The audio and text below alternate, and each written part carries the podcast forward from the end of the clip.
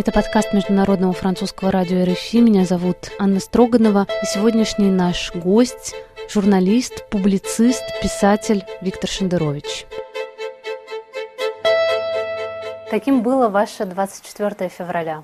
Ну, я думаю, что таким же, как у очень многих, надеюсь, людей. Ну, вот ощущение, а, я очень хорошо помню этот день, разумеется, ощущение отчаяния, бессилия, отчаяния, ярости. Бессилие, отчаяние, ярость, тоска, вот какой-то такой компот. Вполне, я думаю, типовой, потому что я надеялся, что он циник, что он только циник. Я за неделю до войны говорил, что я думаю, что ее не будет, потому что рационально это не нужно никому. Он циник, ракетир, он торгует угрозами, он торгует не нанесением вреда. Это очень расчетливо. Что это невыгодно Путину прежде всего, что, что так и есть. Это очень ему невыгодно. Это, конечно, была ошибка. Его ошибка в том числе для себя. Но я оговаривался тогда за неделю до войны, я говорил, но все-таки должны не политологи делать прогнозы, а психиатры, говорил я, потому что мы не знаем, что в голове у этого человека. И тот главный вопрос последнего, там, семилетия как минимум, а звучал он так, я его много раз повторял в эфире, он сошел с ума или притворяет? Вот ведь главный был вопрос все это время. Выяснилось, что сошел с ума. Причем вот эти пандемийные два года, видимо, завершили клиническую картину. Он, видимо, в отрыве, к нему перестали пускать последних каких-то людей, которые могли познакомить его с реальностью. Два месяца спустя какие у вас ощущения?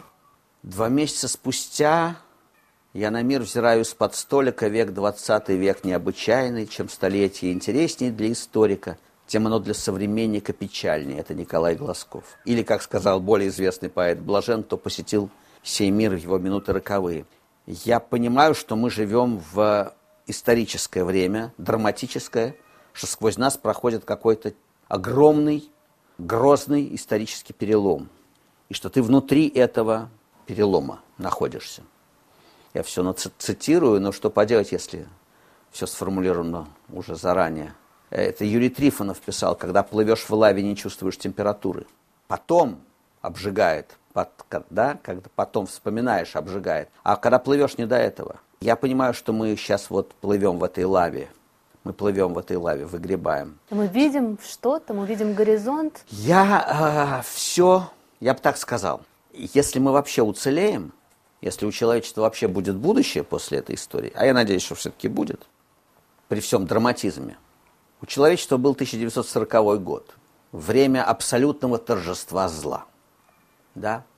Павший Париж, обороняющийся Англия, раздербаненная между двумя тиранами Европа, абсолютная безнадега, смертельная безнадега. Вот Цвейк кончает с собой в Бразилии, да? Мир закончился, мира все, земли не будет больше жизни. А, надо понимать, что будет. Надо понимать, что будет. Значит, а если мир уцелеет, то выйдет он из этой истории, конечно, в какой-то другой конфигурации. Мы наблюдаем, если крупным планом, мы наблюдаем трагедию Украины, которая платит своей кровью за двусмысленность, за слабость российского демократического общества, за то, что мы не смогли остановить Путина, не смогли ничего с ним сделать. Хотя пытались, многие пытались, а многие отдали, платили за это тюремным заключением и жизнями, и здоровьем, и жизнями. Но не смогли. И за совершенно, извините, предательскую, вполне коллаборационистскую позицию Запада, который 15 лет с мюнхенской речи делал вид, что не понимает, о чем идет речь. Хотя уж в восьмом году ему уже делами начали показывать. И трудно было не понять, кто такой Путин. Но с ним продолжали торговать и продолжают торговать. И миллиарды долларов идут сейчас на эту войну Запада в оплату за газ. И будут делать дырки в санкциях, потому что всем хочется зарабатывать.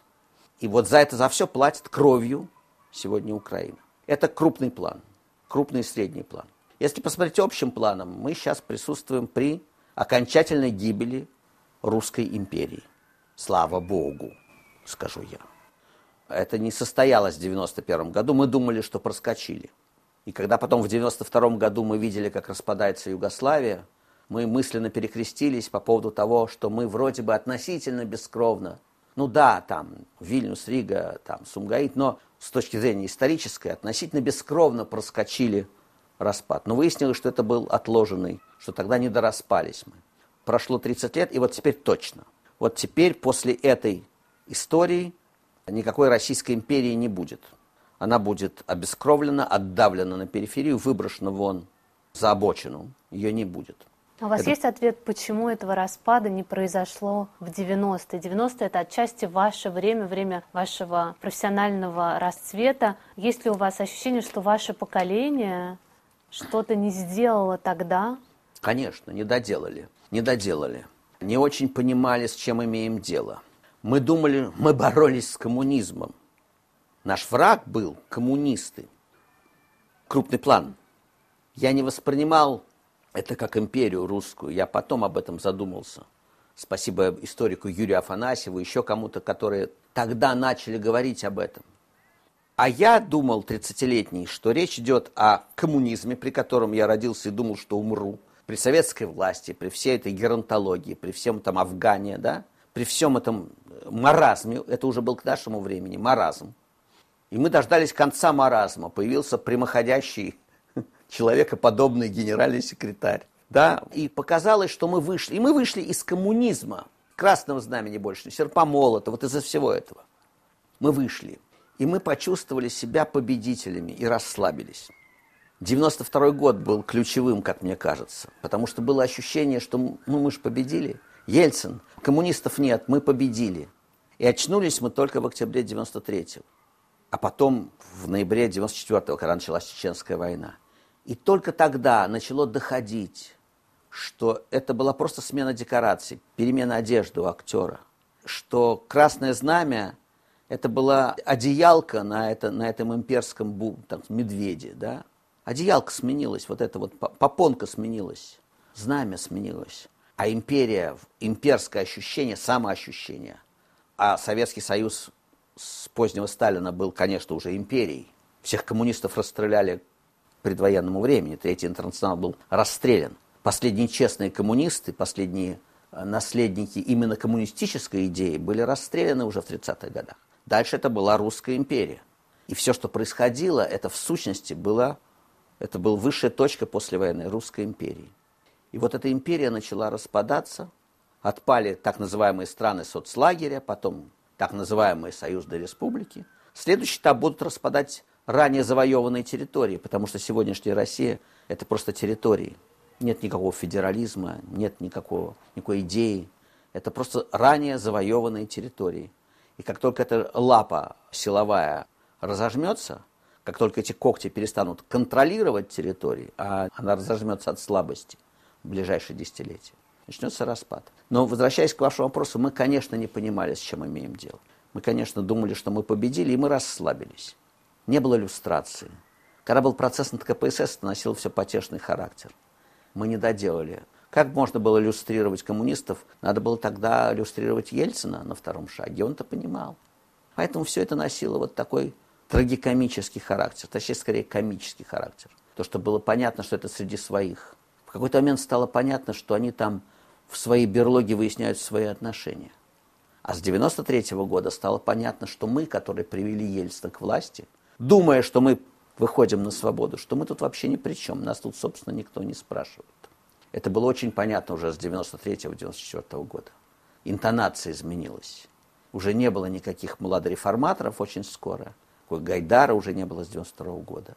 А вокруг уже были генералы, вот эти Сосковец, Коржаков, Барсуков, да, война в Чечне и все остальное. Переиграть сюжет не получится.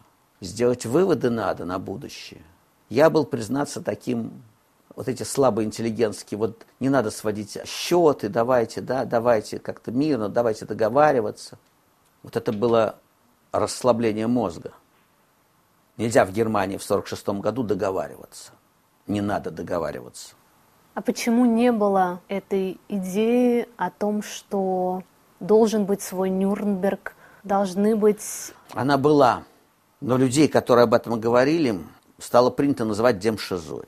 Вот Новодворск. А у вас есть, помните ли вы момент, когда это определение, этот термин появляется, демшиза, и вот эти люди как-то отгорожены вроде бы от рациональных... И... Да-да-да, это вот как раз те самые начала 90-х годов. То есть уже тогда? Конечно, конечно, конечно. Ну, есть рациональные люди, mm. да, но есть же, ну, серьезные люди, понимаете, политологи, политтехнологи, вхожие, знающие, расположение коридоров там, договор, умеющие договариваться, умеющие на каждом повороте извлекать выгоду, реал-политик, да, вот это все.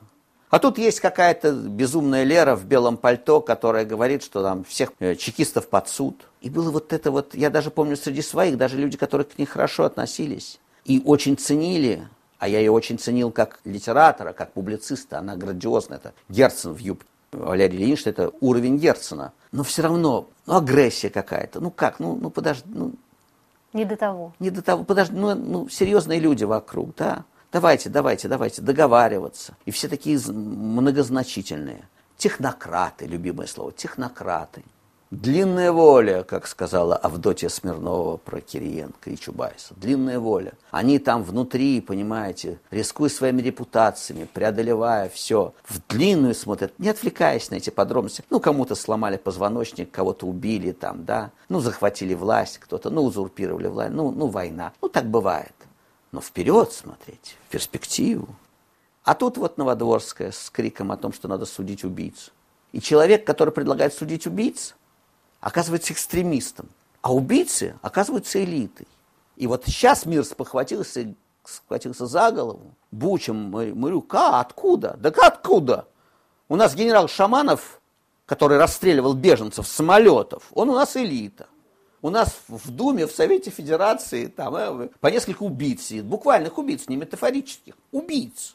Луговой сидит в Думе, Адам Делимханов сидит в Думе, да? Турчак сидит в администрации президента. В Совете Федерации несколько убийц. Да? Это все элита. А люди, которые требуют убийц судить, как-то их глаз... Это деградация. Нет, это не деградация. Сергей Гондлевский, мой друг, замечательный поэт, самое точное слово, которое касается того, что сделал, если одним словом определить, что сделал Путин с Россией. Гондлевский написал, это слово «растление». Это именно растление. Вроде насилия никакого не было. Гондлевский писал, как будто бы человеку, алкоголику, который решил завязать, а ему наливают, да ладно, ну выпей, ну что ты, ладно, ну, ну выпей, нормально, выпей. Растление, растление. Ладно, ты, ты хороший, ты и так хороший, не надо тебе лучше становиться. Это они все говно, ты нормально, с тобой все в порядке. Ты вот такой, давай еще выпьем, совсем хорошо будет, да? Смотри, какие они все отвратительные, да? А ты зашибись, ты лучше всех. Да они нас просто, они нам завидуют, они нас не любят. Давай выпей еще и надерем им зад, да? Вот это. Вот это было проделано. И народ радостно пошел навстречу, который вроде бы решил завязать, вроде бы решил побриться, принять душ, да, дезодорантом, как-то принять какой-то человеческий вид. Вдруг ему сказали, да не, ну ты и так хорош, ты и так хорош. И вот это вот было проделано. Единицы ну, то есть, на самом деле, много, конечно, но пропорции к 140 миллионам, да, этому пытались противостоять. А появилось это вот, ну да, демшиза, демшиза, вот это презрительно через губу. И вот вам, пожалуйста, технократы. Я все интересуюсь, а где они сейчас, эти технократы? С их прогнозами, с их тонким длинным расчетом. У каких стамбульских банкоматов сейчас эти технократы? Или в какой тишине – Какая глушительная тишина сейчас со стороны Кириенко и всех остальных. Тишина, оглушительная ни слова. И вдруг выясняется, что катастрофические прогнозы Новодворской, которые казались карканьем каким-то, ну, какая война с Украиной? Ну, что? Ну, какая война? Ну, ладно. Ну, Лера, ну, ну, ну, ну перебор.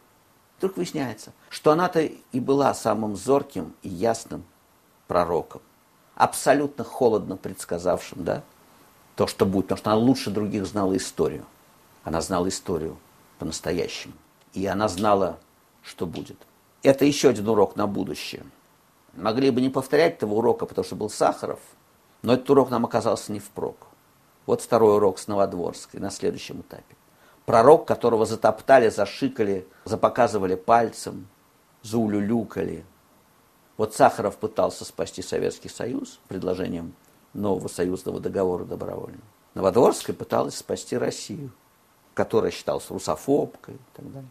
Урок на будущее, ну, черт возьми, очень боюсь, что Бернард Шоу прав, и главный урок истории заключается в том, что никто не извлекает уроков из уроков истории. Это точно. Когда началась война, казалось, что на Западе, во всяком случае, местные обозреватели ждут какого-то волнения среди тех самых элит, ждут, что вот там что-то зашевелится, что кто-то начнет действовать. Когда Чубайс покинул Россию, тоже это вызвало такой э, вал э, комментариев и ожиданий. Всем кажется, что должны найтись там какие-то люди, которые не будут молчать, будут что-то делать, но, как мы видим, время идет, этого не происходит. Нет, слушайте, они не молчат, только они не молчат, исходя, они пытаются, они пытаются спасти свои капиталы на Западе, поэтому они не молчат. Поэтому Фридман и Тиньков вдруг оказываются против войны на Украине, поэтому Абрамович вдруг начинает щедро помогать э, Украине, да, и так далее. Поэтому они все против войны сейчас. Сейчас мало быть против, но когда мы говорим, так сказать, взрыве элит, и упоминается табакерка, Михайловский замок, Павел Первый, вот все такое. Братцы мои, те, кто организовывали заговор против Павла Первого, об этом недавно кто-то вспомнил, это были боевые офицеры. Это были люди, знавшие, как рисковать жизнью. От Фридмана и Авена ждать значит, каких-то действий, да, каких-то любых других действий, кроме спасения собственных капиталов, я думаю, не следует. То, что мы называем элиты – ну, это просто воровская верхушка, которая была в сговоре с силовой. Вот это и все. Это просто верхушка этой... Я давно это говорил. Это большая ошибка и Запада, и наших там политологов, которые обсуждали это в терминах государства, политики. Это просто неправильно. Это малина, в которой есть главарь, в которой распределены как-то роли. Значит, все то, что называется бизнес-элитой. Вот понимаете, в Америке бизнес-элита – это люди, которые определяют будущего президента фактически, да?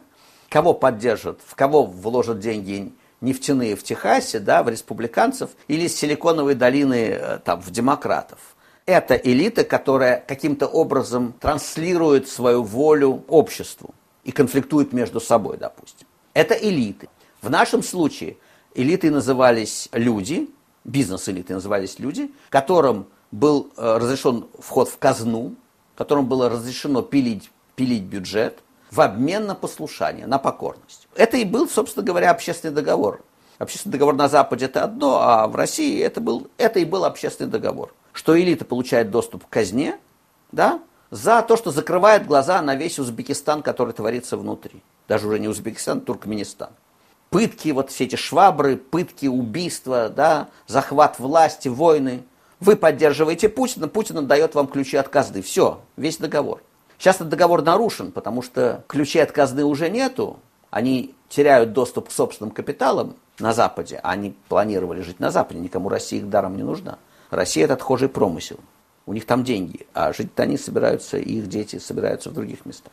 Но теперь получается, что этой жизни... Вот, вот, теперь получается, что договор нарушен со стороны Путина. Он же им гарантировал лояльность Запада. Лояльности Запада нет. И элиты говорят, э, так не договаривались, братан, где наши деньги? Но братан уже в недосягаемости, с ним ничего нельзя сделать. Они к нему не могут подойти на километр. Там уже вокруг повязанные кровью, которых мы видели люди, которым поздно пить боржоми. Лавров, который все больше становится похож на Риббентропа.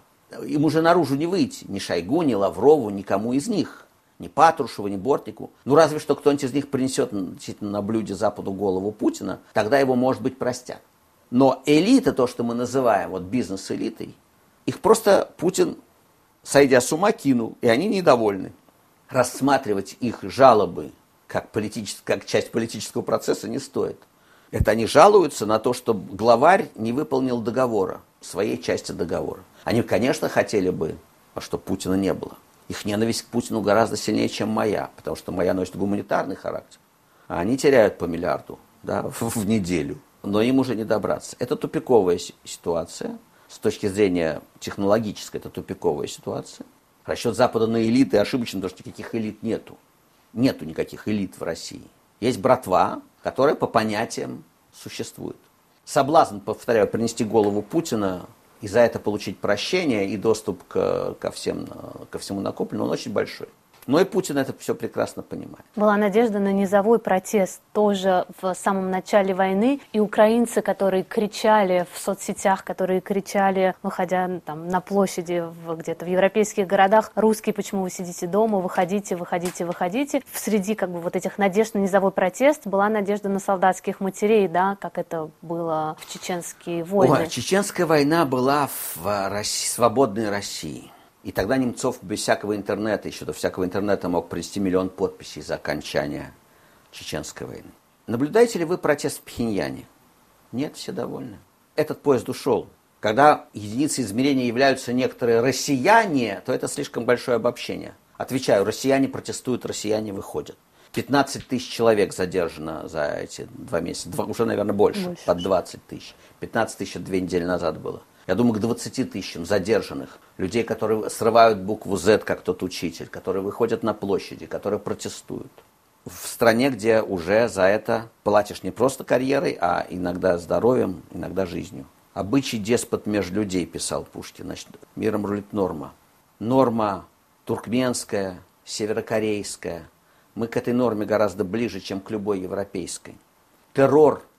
Террору послушны все нации – Поэтому я с большим раздражением слушаю разговоры о арабской русской нации, вот это все, да? Братцы мои, в Париже, Париж прекрасно жил под оккупацией нацистской, не правда ли? Прекрасно жил, работали кабаре, все было хорошо. Были люди, которые ушли в сопротивление и гибли, да, были такие люди. Но это было меньшинство. Да, их всегда меньшинство. И Ян Палах сжег себя, а десятки, а миллионы прожан, чехов, чехословаков продолжали ходить на работу при оккупации ворчали себе чего-то, да, как-то. Кто-то делал карьеры, кто-то ворчал, кто-то уезжал, да. Поэтому разговоры об этносе каком-то рабском – это разговоры отвратительные. 15 тысяч человек, да, люди каждый день протестуют, рискуя своей свободой, рискуя жизнью. А в Пхеньяне, который наш образец в гораздо большей степени, чем любая Варшава, Пхеньяне, те, кто могли подумать о свержении строя, сгнили в концлагерях или выжжены огнеметами, да, до третьего колена оставшиеся радуются. И дело не в каком-то особом менталитете корейского народа, потому что к югу от 38-й параллели, как мы знаем, тот же самый корейский народ.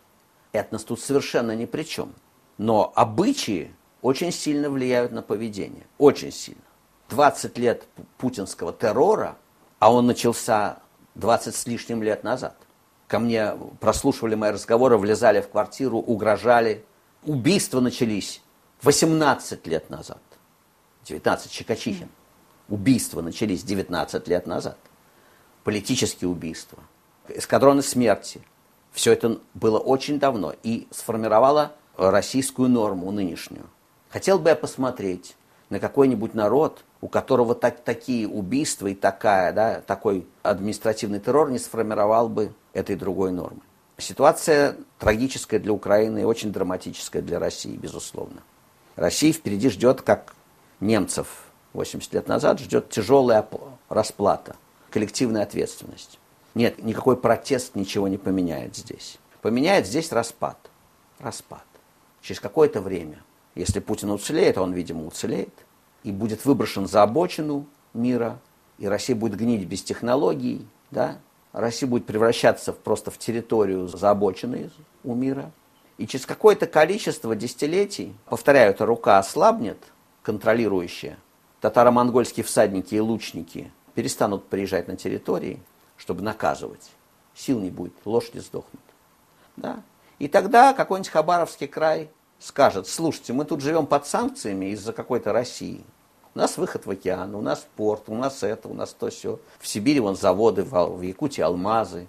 А мы не можем получить технологий из-за Москвы, которая где-то очень далеко, гниет. Да? От чего нам эта Москва?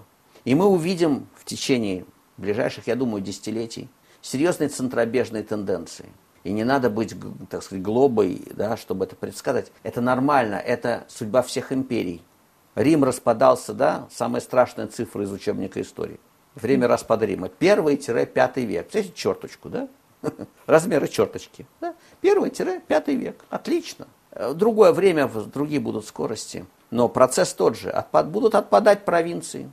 Сколько крови прольет еще эта империя в попытках подчинить провинции, вот сейчас. мы видим, она не может подчинить провинции. Она не может подчинить Украину. Она может нанести дикий ущерб, она может пролить реки крови. Но подчинить не может, это уже ясно. В длинную сюжет довольно ясный. Это распад империи. И вы застанете, вы точно застанете какое-то очень заметное изменение пейзажа. Я в этом не сомневаюсь.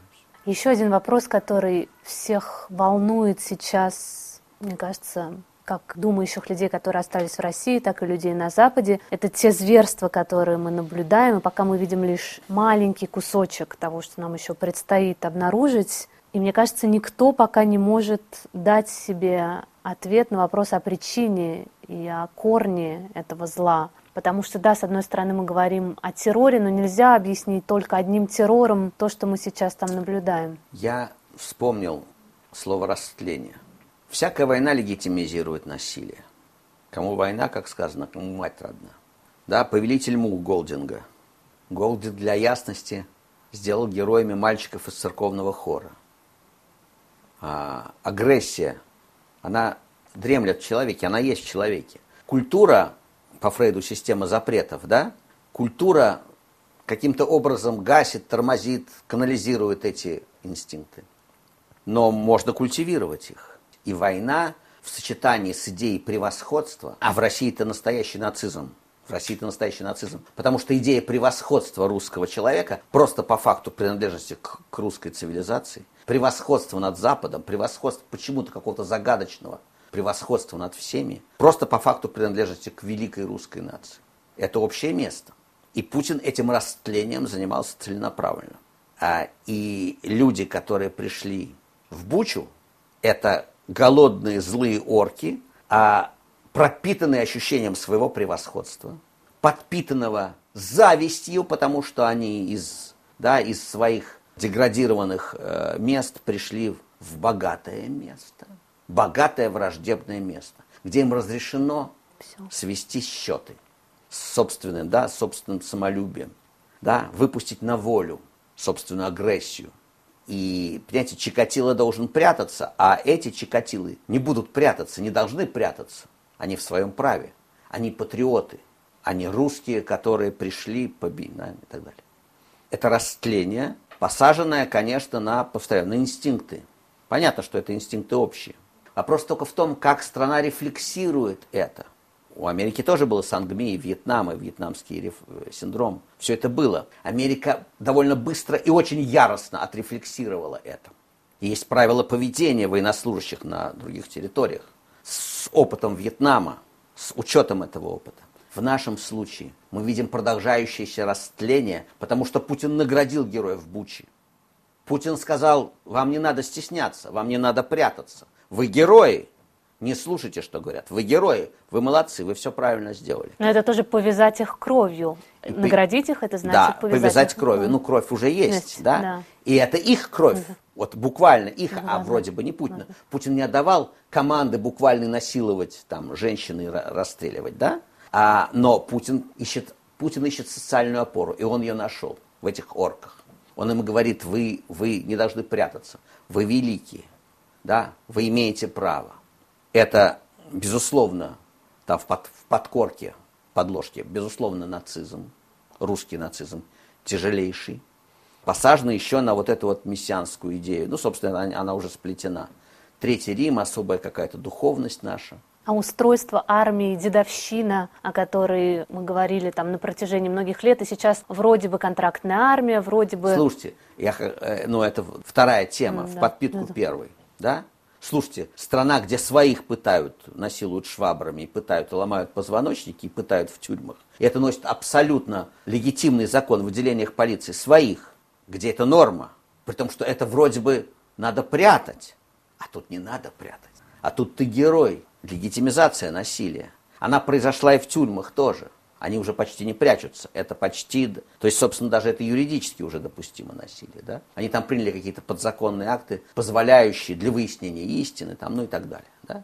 А тут вообще, повторяю, растление, тяжелейшее растление, размеры которого открываются нам, даже тем, вроде меня, которые вроде бы знали, с чем и кем имеют дело, но тоже поражают. Вот в такие дни, когда открывается эта буча, да, и все остальное – в такие дни ты понимаешь, я понимаю, что я недооценивал, конечно, размеры этого растления. И, соответственно, трудно даже предположить, какой ценой и каким временем мы должны платить историческим за выход, за будущий выход из этого. Потому что в Германии все-таки этот морок продолжался всего 12 лет. И все-таки э, база цивилизационная была достаточно крепкая, чтобы в относительно короткий срок, за два десятилетия, вернуться в какую-то, да, в человеческую норму, чтобы люди перестали по всему миру вздрагивать от немецкой речи. Для того, чтобы все это ну, отрефлексировать. Ну, у нас Германия самый очевидный аналог. Если мы хотим заглянуть в наше будущее, то немецкий вариант как бы счастливый случай. Счастливый. Потому что, да, всего, всего 20 лет, и страна тяжелейшим, тяжелейшей внутренней работой все-таки выходит куда-то, да, в какие-то другие времена. 20-30 лет. Литература руин, Генрих Бёль, Гюнтер Грасс, но э, для литературы руин необходимые условия это руины. К сожалению, без этого не обойтись. И русский народ, который позволил с собой это сделать и радостно растлился, вот он будет платить за это, так сказать, довольно мучительно, конечно. Главный инструмент для растления – это телевизор? Да, конечно, конечно. Я тоже должен покаяться, недооценивал. Году в каком-то там девятом, десятом мне казалось даже смешно ну, опровергать телевизионную ложь. Я в программах каких-то это комментировал. Это было настолько очевидно, мне казалось, что можно просто ну, показать и развести руками, но они же лгут. Ну вот смотрите, вот, вот раз, два, все. Я вам показал этот наперсток, как они это делают. Ну это же понятно. Я недооценивал. Я недооценивал уровень пропаганды. Она стала изощренной, интенционно гораздо более изощренной, чем у Геббельса. Телевизионные возможности, другие – да, телевидение развелось с 30-х годов очень хорошо. У, интернационно более, более разнообразное, безусловно. Я думаю, что ничего подобного Соловьеву э, у Геббельса в распоряжении не было. Там все было так довольно квадратненько. Топорно. Да, да, конечно, конечно. Вот. С одной стороны это, с другой стороны тяжелейший стокгольмский синдром населения, который не позволяет заглянуть в глаза правде уже страшно. Уже слишком страшно. И то, что социологи неосторожно называют путинской поддержкой, состоит из трех неравных частей. Это просто замороченные люди, да, ну, просто с, с этим ядовитым дерьмом пропагандистским в голове вместо мозга. А телевизор, который работает в квартирах как осветительный прибор, он работает все время. И это радиация. Это бьет, это безотказно бьет. Я однажды минут 10 смотрел Соловьева, стало интересно, я включил. Минут через 10 я почувствовал, что меня одолевает тревога за Россию, знаете, и ненависть к Западу. Это работает, это работает, нужна защита. А, так вот, это одураченное совершенно население, которое не способно проанализировать. Это вторая часть, чуть-чуть более развитые интеллектуально. Это люди стокгольмского синдрома, уже совершенно неоперабельного. Люди, которые не позволяют себе увидеть реальность. Им страшно. И они все, что угодно придумывают себе в оправдание. Все сложно, все не так, вот эти все. Вот эти все душевные метания. Все не так просто, мы не знаем всей правды. Все, что позволяет примириться с... И релятивизм какой-то, когда мы все да. время говорим про Америку. Да, а, а у них что лучше? Должно. Вот это все, да? Вот это все. Это все стокгольмский синдром, неоперабельный стокгольмский синдром. Это все самооправдание. Это как одна вполне интеллигентная, образованная, прекрасная дама написала у себя в посте, что Шендерович это такой же Путин.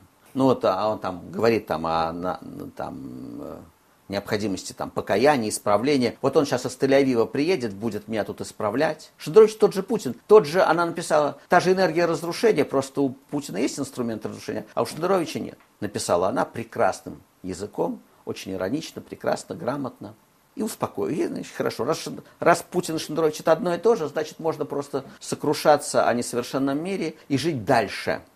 И не назвать Путина убийцей, и не выйти на улицу. Да? Договориться с собой, что она жертва Шендеровича и Путина. Ну, все же хотят разрушения России. И только она такая несчастная, которая вынуждена при этом жить. При Шендеровиче и Путине. Я специально немножко за, э, заостряю, да? Но это очень характерная вещь. И вот эти люди стокгольмского синдрома – это самая большая печаль, потому что Оруэлловским пролом, так сказать, к ним какая претензия-то? Люди подобны колбасам, чем их начинят, то в себе и носят. Ну, их начинили этой колбасой. У них не голова, у них колбаса. К ним никаких претензий. А вот к людям у которых мозги есть, и рефлексии есть, и которые договариваются с собой, что Путин, ну, в общем, придется, можно потерпеть из каких-то соображений, потому что все не так просто. И в конце концов это Россия. И из «Брата 2» все цитируют, что все, там, это твоя родина, и ты должен быть с ней, там, ты не можешь быть против своих.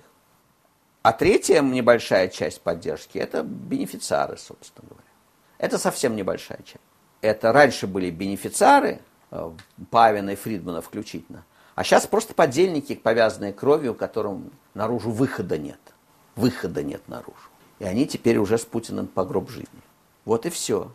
Социологии никакой нету. Просто я э, каждый раз, когда говорят о поддержке... Да, там 70%, 70, 80, 80. Я был на многих сейчас телеканалах в Польше, в Германии, во Франции. И везде э, в телероликах когда говорят о поддержке России, показывают эти лужники недавние, значит, mm эти вот. Но да. эти кадры, они, конечно, очень сильно поражают людей здесь, на Западе, во Франции, в частности, потому что это что-то, что невозможно... Что здесь, во Франции, люди исходят из того, что какие-то россияне приехали сами поддержать Путина, потому что они поддерживают Путина. А я видел эту поддержку вблизи 10 лет назад. Как свозили этих угрюмых бюджетников автобусами из Подмосковья. Как загоняли за огородку, чтобы Эрнст с высоты птичьего полета, наша Лени Рифеншталь, чтобы сняли эти, значит, вот пролетом эти массы на площади, которые пришли в поддержку Путина. Они стояли за этими загородками, как скот, их пописать не выпускали. Пример, менты стоят, не выпускают, стой здесь. До шести не велено выпускать. И стоят с какими-то... Я у одной тетки спрашиваю, что у тебя написано? Она говорит, я не знаю, мне дали. Она стоит с плакатом. Вот и вся поддержка Путина. Но вот в недавнем интервью у Катерины Гордеевой философ Григорий Юдин говорил, что мы близки к черте, когда бюджетники могут действительно начать поддерживать Путина на таких митингах по-настоящему, потому что настолько сильно культивируется сейчас эта обособленность, отдельность конечно. России, противостояние. Стокгольмский синдром, да. да. Значит, конечно, санкции, санкции сплотят, разумеется. Как в Пхеньяне, как в Иране. Санкции по всем этим лекалам сплотят эту часть населения вокруг власти. Потому что с точки зрения какой-нибудь тетушки, которая ходила в магазин и в нем все было, а тут случились санкции. Она пришла в магазин, а там ничего нет или есть дороже, и она стала хуже жить из-за чего? Из-за санкций. Потому что Запад хочет нас уничтожить. Да? Отдыходовка. На второй ход мозгов не хватает. Объяснить ей, откуда взялись санкции, объяснить ей про связь войны с этими санкциями, несменяемого Путина с этими санкциями. Для этого надо с ней разговаривать. Но для того, чтобы с ней некому было разговаривать, меня 22 года назад выгнали из телевизора. Чтобы я разговаривал с вами в Париже, а не с нею из, из телевизора. Да? Для тетушки, ну, я говорю, когда я говорю меня, это не что только меня. Там, Сорокину, Парфенова, Осокина, да, так далее, так далее, так далее. Свободное телевидение, федеральное, на 80 миллионов человек. Первый удар был нанесен именно по свободе слова, разумеется. Да? Вот, конечно, для этой тетушки да, эти санкции сплотят. Она припадет к, так сказать, к сапогу гражданина начальника, потому что больше ей неоткуда взять еды. Только если он даст. Но он-то не даст. Потому что, во-первых, ему совершенно пофиг, как живет тетушка. Да? А не пофиг ему, как живет он. Его интересует только собственная власть. Вот в какой-то момент, когда действительно Геридополу дойдет, как сказано да, у Островского, и когда не этический протест, как на проспекте Сахарова или на Болотной площади, где не было ни одного человека без высшего образования, где люди вышли вполне состоятельные, вполне благополучные, вышли в политический, в этический протест против фальсификации выборов. Но через голову не дошло. Значит, будет доходить через живот. До немцев дошло, к сожалению, через бомбометание. Ну, как-то до, дойдет когда-то. Но, к сожалению, в ближайшее время, да, нас ожидает – истерическое – это Пхеньян. Вы же видите, что они там плачут от счастья. Это от голода. Это от голода. Они плачут, от... у них ни на что другое сил нет. И вот к этому идет. Мы сегодня, с точки зрения политического устройства, это трудно мне сказать и представить даже, но это так. Мне непривычно это говорить после 90-х годов. Но мы сегодня гораздо ближе по политическому устройству к Туркменистану, чем к любой самой захудалой Европе. И картинки будут те же постепенно. Значит, либо какие-то угрюмые, угрюмое существование, рано или поздно переходящее в бунт, кровавый, беспощадный, бессмысленный, по Пушкину, бессмысленный. Вот мы видели, как в Узбекистане это э, происходит, да? Когда бунт просто одна часть элиты использует против другой, да? А крепостной, где, где был, там и остался. Либо, как на прошлом витке в Андижане расстреливают из бронетехники. Либо в какое-то время, через какое-то время, не либо, а через какое-то время распад. Вот, к сожалению, невеселые перспективы. Хочется очень там по инерции как, верить в какое-то чудо этического выхода, да, в появление новой элиты, минуя этап руин. В это хочется верить, и интеллектуальные силы на это есть. Это вот запасная какая-то другая Россия, по-разному называют, альтернативная другая. Тысячи прекрасных, образ... десятки тысяч образованных, прекрасных людей, экономистов, юристов, историков, да, потенциальная элита страны, совершенно другой России но они маргинализированы и выгнаны вон. Представить себе, что этот философский пароход, экстраполируя на ровно век назад, кстати, да. 22 год, да, а, экстраполируя на век назад, представить себе, да, что философский пароход полностью со всеми шестью, шестью, 600 тысяч, да, было в Берлине и сколько-то еще в Париже, да, что все они возвращаются в Россию вместо Сталина, Троцкого, Зиновьева, Каменева, да, что все они возвращаются в Россию и становятся элитой российской. Все эти историки, философы, экономисты, приличные люди. Остров Крым, Аксеновский, не получается. То есть хорошо было бы, но представить себе это очень трудно. А мы сегодня примерно в этой же точке. И разница между условным Гуриевым, Сергеем Гуриевым, там, да, Алексашенко, и замечательными людьми русскими, которые там да, размазаны по земному шару неравномерно, выгнаны вон, маргинализированы. Ну, разница между Россией, Гуриева, Алексашенко, условно говоря, и Кадырова, Сечина, но это такая же разница, да, если не больше, чем между там, философом Шпетом, да, и Струве, mm. И Троцким, и Сталиным.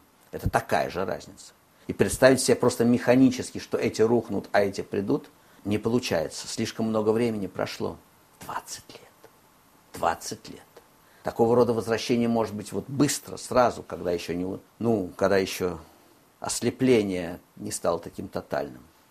А представить себе, повторяю, там, году в 49-м вдруг, да, с чего-то вдруг возвращение, возвращение интеллектуалов в Россию, тех, совершенно невозможно. Я полагаю, что...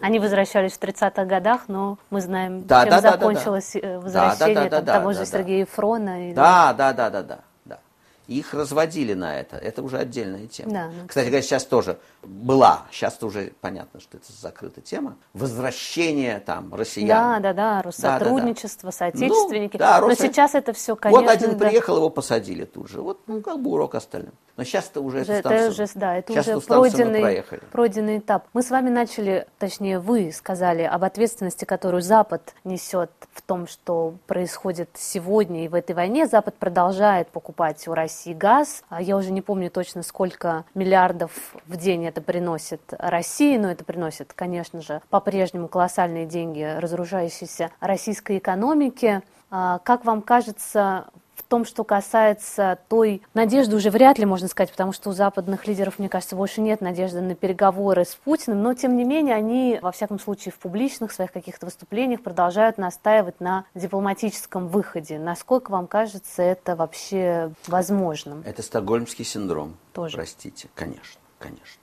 Если бы не было ядерного оружия у Путина, никто бы не хотел никаких переговоров. И фамилия Путина была бы Милошевич, и уже бы его не было. Близко бы не было после первого бомбометания по украинским городам, да, вступила бы в НАТО в дело и все.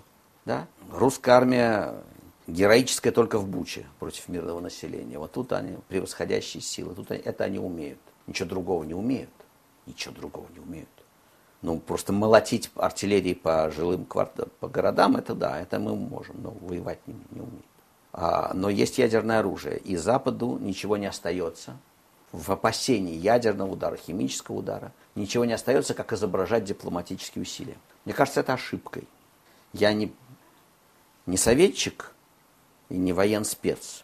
Но вот один военспец, американский генерал, сказал, что, может быть, да, может быть, надо сделать то, что мы все равно вынуждены будем сделать, когда Путин убьет миллион человек. каждый день, когда Запад стыдливо топчется на месте, боясь вступить по-настоящему в это, в это противостояние, в опасении ядерного оружия, каждый этот день прибавляет Путину уверенности в правильности выбранной тактики. И вы видите сейчас новый этап войны. Он понял, что Запад так и будет мычать и не телиться. Он понял это, и что он может дальше это делать. Все это стоит новых тысяч жизней. Все это топтание на месте. Надежда, что Путин образумится, что можно каким-то образом там с ним договориться. Я думаю, что никакой этой надежды ни у кого нет. И они этой фальшивой надеждой просто оправдывают свое бездействие, свое бездействие свой страх вступить, принять решение. Решение тяжелое, решение неочевидное. Но никакого другого решения нету. Самое страшное, что может быть сегодня, это перемирие. Это означает, что Путин соберется с силами, что Путин продохнет, поймет, объявит себя победителем, закупорится, обрушит весь свой ресурс, так сказать, за все пощечины, полученные с Запада, он, так сказать, дотопчет до туркменского состояния Россию, нанесет удар по Воронежу, как сейчас принято говорить. Да? Но главное, что никакой другой повестки, кроме военной, у него нет. У него нет другой повестки. И война будет обязательно. Ему нечего делать, кроме войны. Все остальное он проиграл. Только здесь он может э, удерживать свою повестку. Это его повестка. Это его повестка. И те, кто уговаривают себя, что это может как-то обойтись, они просто удорожают цену. Просто удорожают цену. При Путине мира не будет. Тиран с ядерным оружием. Отдайте себе отчет. Да, это очень опасно. Да, это огромнейший вызов. Но с этим вызовом надо что-то делать. Нельзя просто, как тот страус, который у вас стоит в прихожей, да, в Amnesty International. Вот, нельзя просто засунуть голову в песок и, и ждать, что, что будет дальше.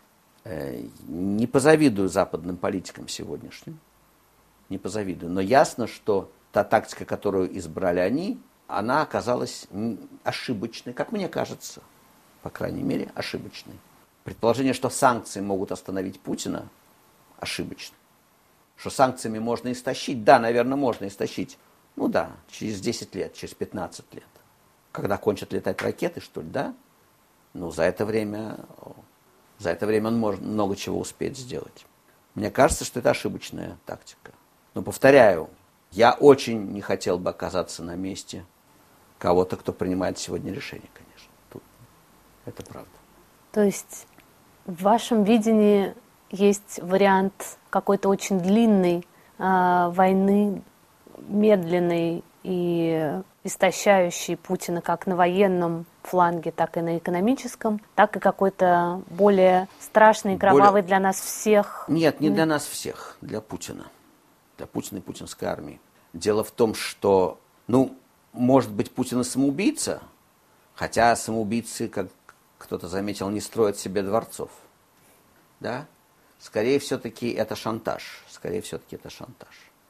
И может быть безусловное военное поражение, а это в силах НАТО нанести России мгновенное и безусловное военное поражение, а, может быть, это решило бы историю.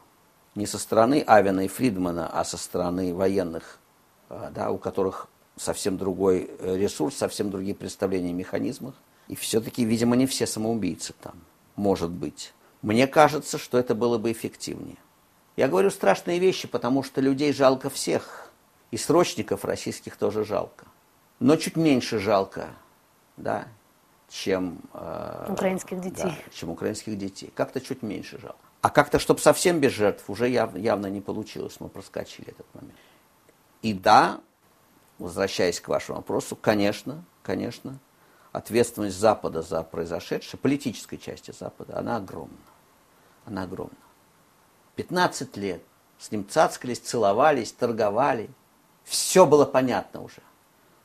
Аннексию заиграли осетинскую. Саркози съездил, сказал, ну, ну, да, ну ладно. Это их там дела, ну там, да. Это их зона влияния, ну пускай там разбираются.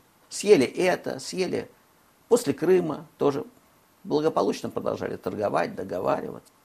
Шрейдеризация, я уже говорил, повторяю это, шрейдеризация Запада чрезвычайно вдохновила Путина.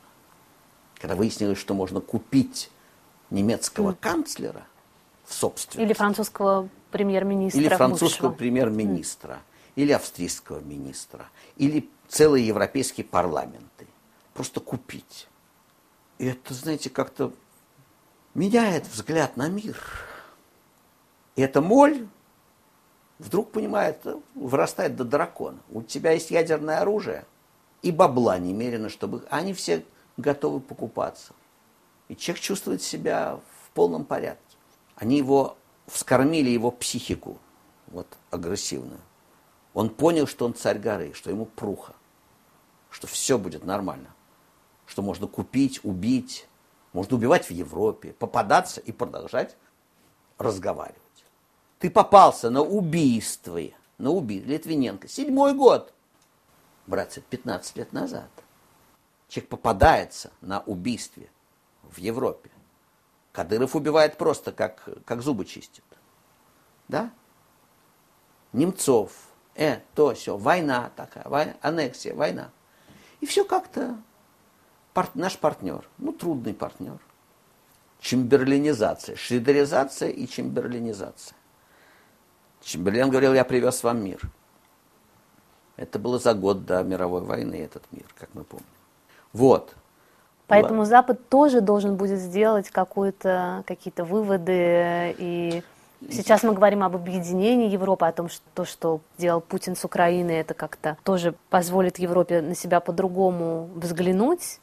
Но пока не видно, да. пока не видно, да, есть поддержка Украины, но все-таки вот этих флагов, вывешенных везде, и даже денег, выделенных на вооружение и там на беженцев, спасибо за это, но это недостаточно.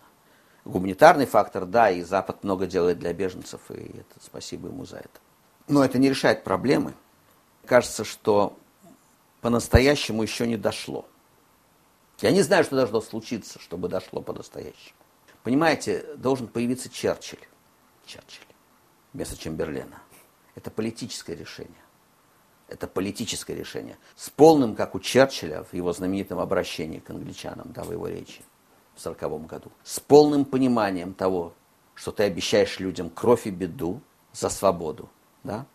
Что ты не обещаешь им ничего, кроме бедствий, крови, лишений. Но ситуация такова, что надо бороться за свою жизнь, за свободу, свою. Мысль о том, что как на прошлом витке Чехословакии можно откупиться Украиной, ну, Украину, конечно, жалко, как и Чехословакию в 1938 году, но что поделать, реал политик. Зато не будет там. Не работает. Это не работает. Черчилля нету сегодня, нету Тэтчер, и нету Рейгана. Зеленский есть. Поразительным образом. Именно Зеленский сегодня символизирует противостояние мира этому абсолютному злу. Именно Зеленский. Поразительно, конечно, история умеет распределять роли. Вот уж точно не человек выбирает, а его время выбирает. Зеленский, бывший, так сказать, ну, слабый, уязвимый украинский президент, неопытный, да, в прошлом комик, да. Ну, артисты были хорошие, хорошими президентами, это бывало. Вот. Но вдруг выясняется, что он символ. И то, что говорит сегодня Зеленский, в том числе про ООН, про устройство мира, из его уст звучит некоторая правда и некоторый трезвый, жесткий взгляд. И равных Зеленскому сегодня на Западе нету. Это парадоксально звучит. Европа, старуха Европа с традициями Англия, Франция, Германия, с традициями политики – а никого равного Зеленскому сегодня нет. Европа и мир не соответствуют уровню президента Зеленского. Это забавно звучит, не правда ли? Но это так. Но это так. Драматическая, трагическая для Украины ситуация. В перспективе, еще раз повторяю, с Украиной все будет нормально. Потому что с Украиной как со страной. Они уже победили. Они уже победили. Они будут в Европе, Инвесторы будут становиться в очередь, чтобы восстанавливать украинские города. они окончательно вышли из-под Российской империи, они не будут частью Российской империи.